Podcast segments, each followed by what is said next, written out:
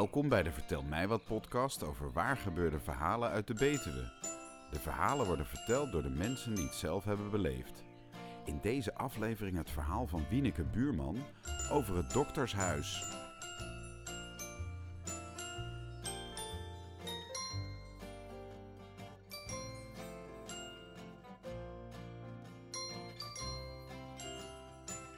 Het is een donkere, winderige, koude avond in februari een jaar of tien geleden.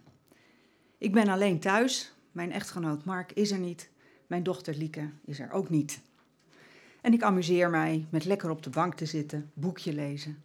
En opeens gaat de bel, dus ik sta op, ik loop naar de voordeur, ik doe de deur open. En er staat een oude man op de stoep. Moeilijk te zien in het donker, wat is oud, beslot van rekening, maar ik schatte hem op dik in de zeventig.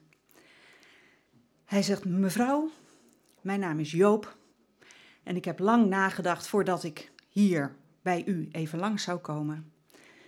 Maar ik heb uiteindelijk besloten om het toch maar te doen. Ik zeg, nou Joop, ik zei, leuk, ik ben Wieneke, leuk dat je even langskomt. Ja, zei hij, um, ik ben geïnteresseerd in de geschiedenis van Tricht, ik ben lid van het Historisch Genootschap van Tricht. En ik wil u eigenlijk iets geven. Ik wil u iets geven wat ik al zestig jaar in mijn bezit heb. En dat is iets waarvan ik eigenlijk vind dat het in uw huis hoort. Ik zei, nou, dat vind, stel ik zeer op prijs. Hij vroeg aan mij, kent u de geschiedenis van uw huis? Ik zei, ja, ik weet er wel het een en ander van. Ik zei, ik weet dat het huis waarin wij wonen is gebouwd in negentien zesenveertig. Maar is gebouwd op de fundamenten van een veel ouder huis, dat in negentien tien, begin twintigste eeuw, is gebouwd door de dorpsdokter. Prachtig, uh, prachtig huis, ik heb er foto's uh, van. Het huis heette Gerda's Hoven, de vrouw van de dokter heette Gerda. Het was dokter van de Willigen, waar inmiddels ook een straat in Tricht naar is genoemd.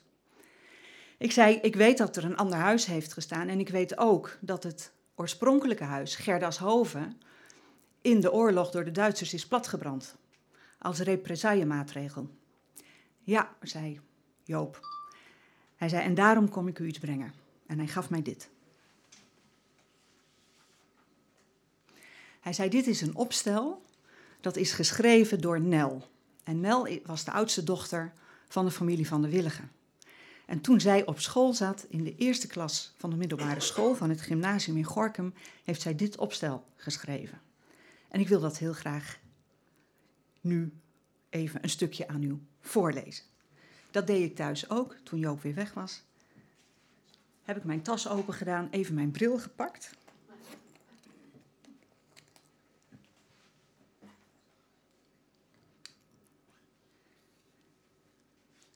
En ben ik het verhaal gaan lezen.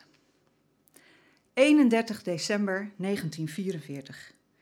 Iedereen is druk bezig om van alles in orde te brengen voor wat er gaat komen.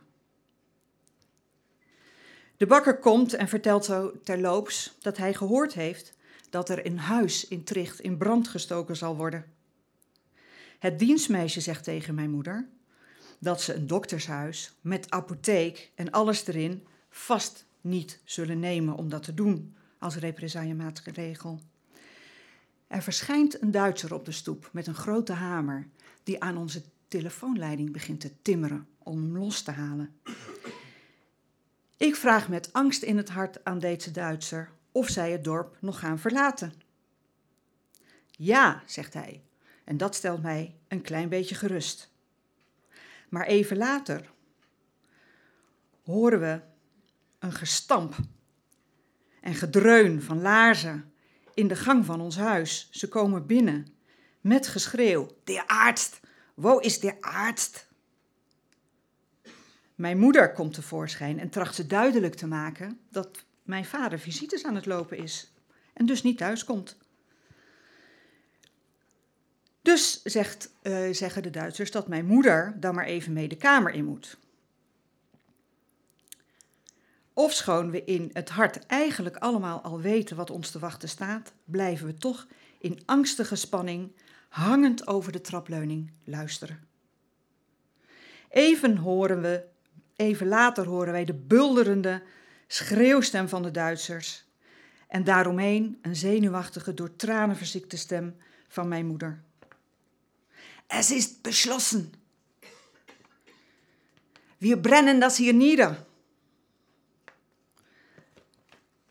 Een kreet ontsnapt aan mijn keel. Tegelijk vliegen mijn broer en ik naar onze kamers. Het is nu geen tijd om bedroefd te zijn.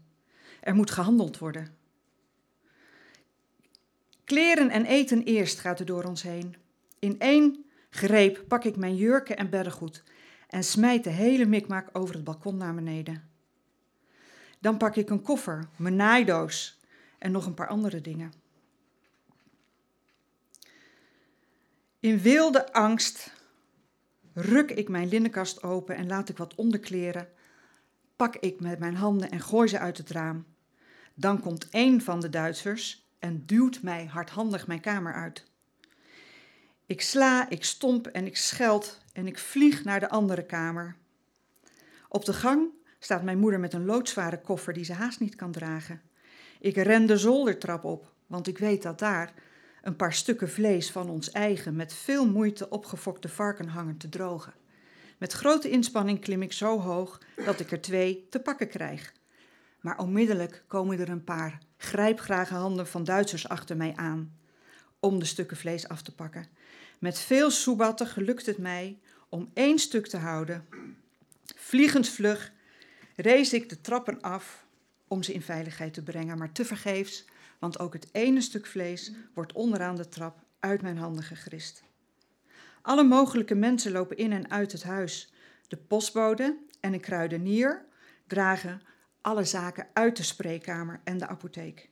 Op de gang staat de oude kast, het antieke kabinet. En opeens denk ik aan de jam die daarin staat. Hoe flitst het door mijn hoofd? Wacht.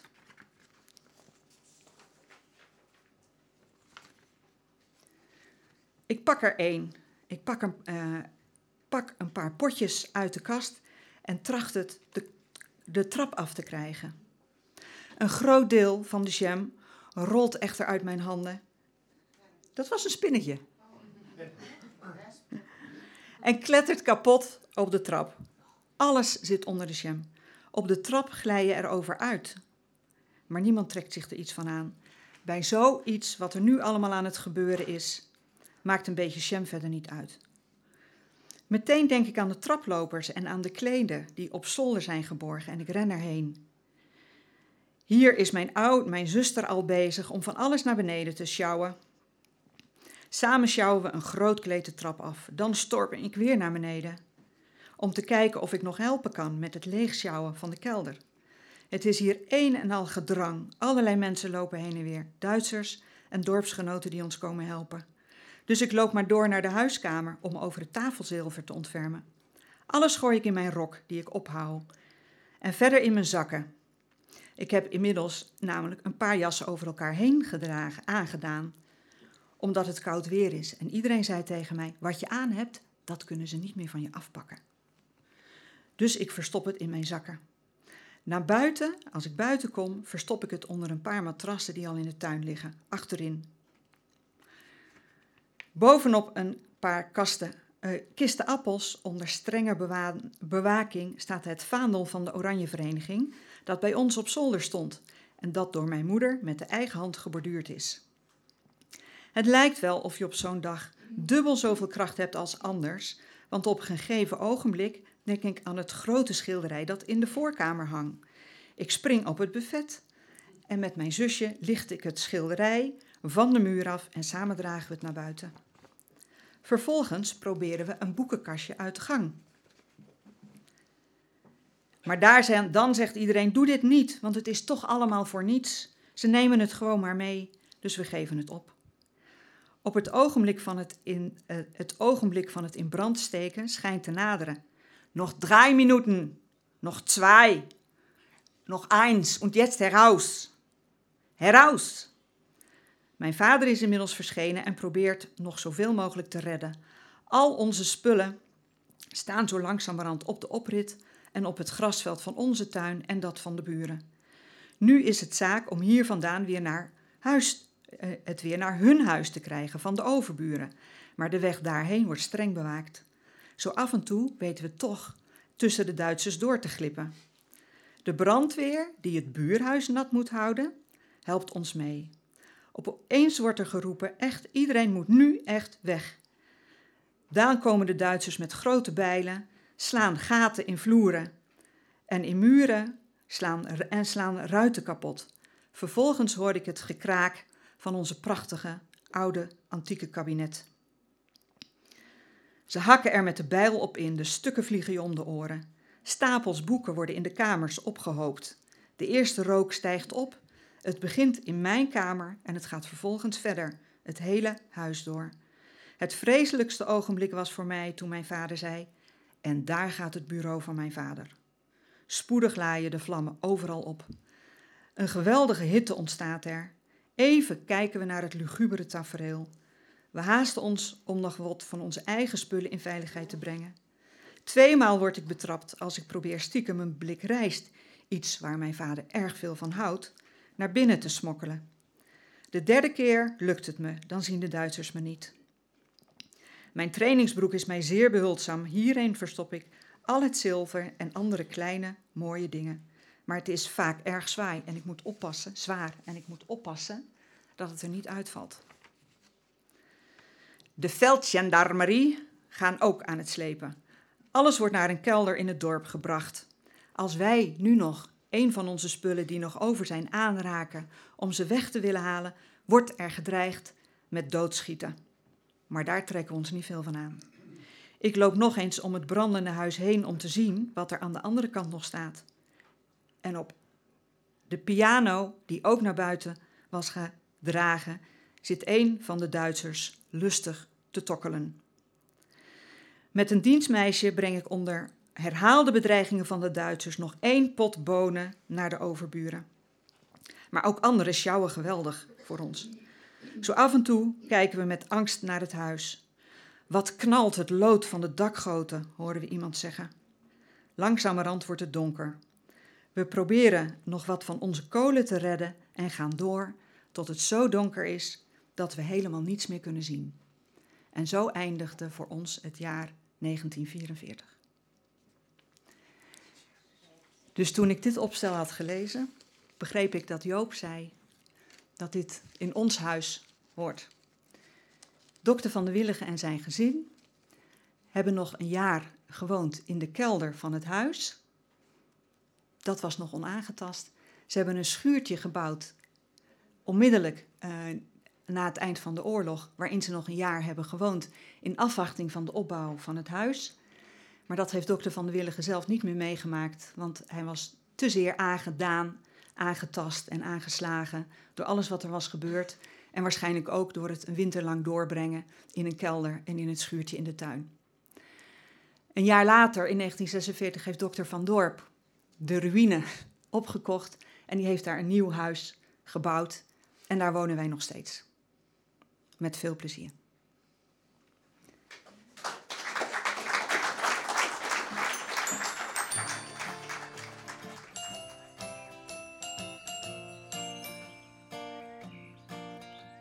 Vertel mij wat is een initiatief van Paula Smit uit het Betuwse dorpje Akkooi. Ze bedacht dat het leuk zou zijn als je verhalen zou kunnen horen van mensen die zelf iets bijzonders hebben meegemaakt. De verhalen worden niet voorgelezen, maar spontaan verteld. Een redactie onder leiding van Anja Kielenstein selecteert vooraf de verhalen en geeft tips aan de vertellers. Tijdens elke Vertel mij wat avond treden zes tot acht vertellers op met hun eigen waargebeurde verhaal. En er is ook live muziek. We zijn altijd op zoek naar echte verhalen die door mensen uit de Betuwe worden verteld. Die verhalen kunnen zich overal hebben afgespeeld en ze kunnen hilarisch, historisch of ontroerend zijn. Neem contact op met ons als je een verhaal wil vertellen en kijk op onze website om te zien wanneer onze volgende vertelavond plaatsvindt. Kijk voor meer informatie op w w w punt vertel mij wat punt net. Het Vertel mij wat team wordt geleid door Charlotte Vonk. Productie van deze podcast is in handen van mijzelf, Melvin Keunings. De geluidstechniek wordt verzorgd door Roelof Krijgsman en de leader is gemaakt door Peter van de Woestijnen.